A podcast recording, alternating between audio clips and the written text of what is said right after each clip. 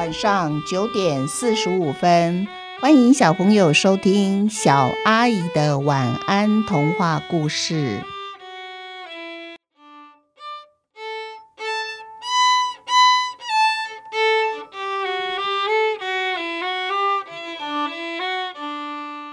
蚯蚓的愿望。蚯蚓呢，它最喜欢有一点湿润的生活环境，所以呢，它们终年都住在地底下。地底唯一的缺点呢，就是见不到阳光。不过啊，蚯蚓对地底下的路线很熟悉哦，它在地底里面钻过来钻过去，从来不会迷路。有一只蚯蚓，它叫做阿旺，它就钻着钻着呢，啊，它钻到了蟋蟀家的门口了。它停下来看蟋蟀们玩格斗，他真的不明白耶，这种游戏到底有什么好玩的？蟋蟀呢会扬起它头上的触角，然后往对方刺过去；要不呢，就是用力甩它的触角，期望能够打晕对方。有时候蟋蟀会用它粗壮的后脚来一个后腿旋转，跳起来踢。两只蟋蟀拼命的不停的闪跑。跳，哦！蚯蚓的阿旺看着心惊肉跳的。这时候啊，蟋蟀阿炳看到蚯蚓阿旺脸色铁青，就故意问他说：“阿旺阿旺，你有没有兴趣加入我们的格斗行列呀？”另外一只蟋蟀就说：“哎呦，和蚯蚓格斗有什么意思啊？你看看它，全身上下没有一根硬骨头，斩掉它的尾巴呢，它还说它不怕。”过几天会有新的尾巴给长出来。你看看，我们蟋蟀可是头上的触角稍稍折损了一小部分，都要伤心好几天呢。就是就是啊，跟全身软绵绵的蚯蚓格斗，胜之不武。哦，蚯蚓阿旺终于松口气了。还好还好，蟋蟀们呐，完全不想找他格斗。有一只蟋蟀就问了阿炳说：“哎，阿炳啊。”听说不久前你家不是淹水吗？你不得不爬出洞口看看是谁破了你家洞口的密码。你有没有看到地面上有没有什么有趣的事？说来听听。哦，说起这个啊，我终于想起来了。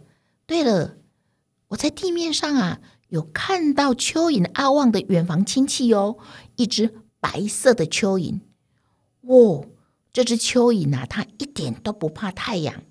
这是一只不怕太阳的蚯蚓呢，我还特别过去跟他打招呼哦。不过，你的远房亲戚啊，他不怎么有礼貌，他都不理我。那我又急着回家要重设我洞口的密码，所以我没有问清楚他的名字。哎，蚯蚓阿旺却想：怎么会有白色的蚯蚓？难道是基因突变，还是他住的地方因为环境污染严重？所以他的肤色被改变了，他就问蟋蟀说：“你确定他还活着吗？”嗯，他的颜色虽然看起来很跟你很不一样，不过呢，他的皮肤看起来很光滑、水水的。这样子，蚯蚓不可能是死了吧？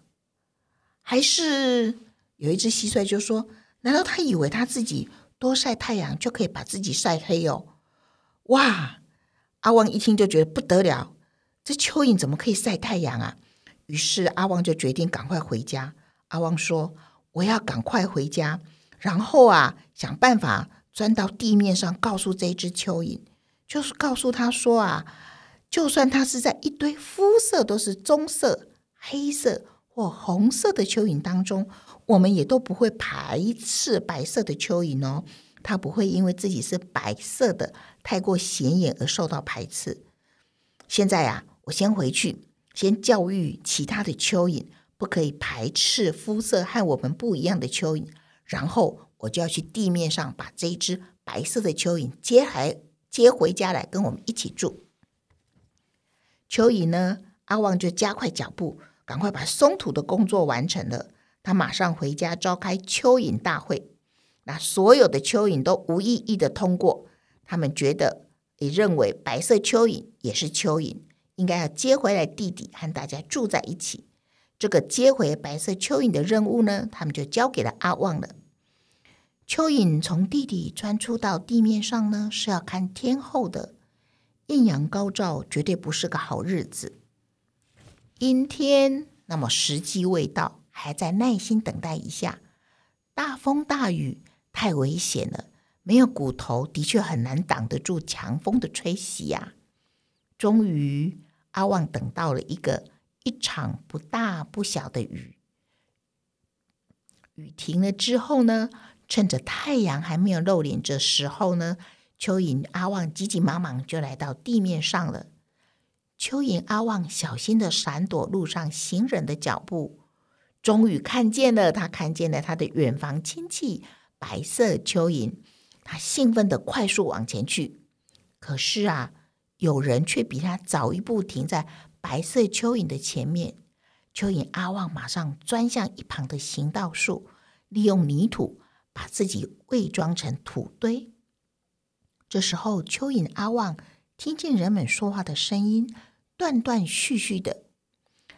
妈妈就说了：“你不要一边走路一边吃东西。你看看，你看看，你手上。”在吃的米苔木掉到地上去了，赶快捡起来。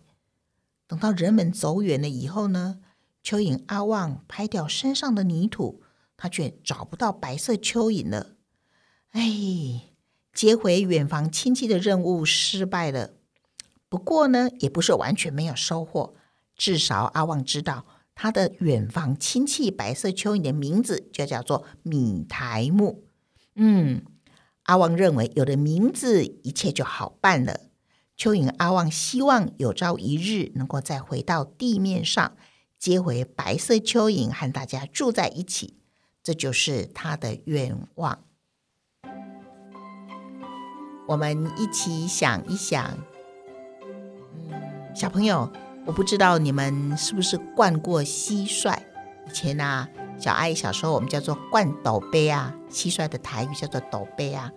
那刚才我在故事里面有提到，蟋蟀的洞口有一个它大门的密码，那个密码是什么？小朋友你们知道吗？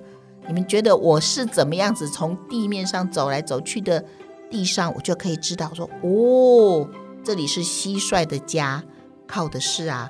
如果你在地面上走动的时候，你发现，哎。原来是平平的土地上，为什么有个地方有个土稍微会一些小土堆一样的，像个小土堆的隆起来？那个地方我就会把小土堆给拨开，然后用食指往地下面钻一钻。如果钻得下去的话，哦，原来那就是蟋蟀的家。这时候我就会赶快回家，然后拿着水杯，然后从洞口里面一直把水灌下去。结果我小时候都喜欢说：“蟋蟀，蟋蟀，你家淹大水喽，赶快出来喽！”这时候真的哦，然后蟋蟀就会跑出来。但是蟋蟀很聪明哦，它在跑出洞口的时候，它先用它两根长长的触须在洞口上面先摇一摇。我一看到触须就知道蟋蟀出来了，然后我就躲得远远的，因为蟋蟀如果发现洞口有人呢，它就把头缩回去，又再退回它的洞里面。这时候我必须要再。继续的灌水下去，才能把它灌出来。但是有时候我灌的水反而把蟋蟀灌不见了。我小时候常常觉得好奇怪哦。后来长大以后，我想了想，嗯，原来弟弟的通道应该是互通的。我猜蟋蟀跑到另外一只蟋蟀的家里面去了。好，今天的故事就到这边结束了。祝小朋友有一个甜蜜的梦，晚安。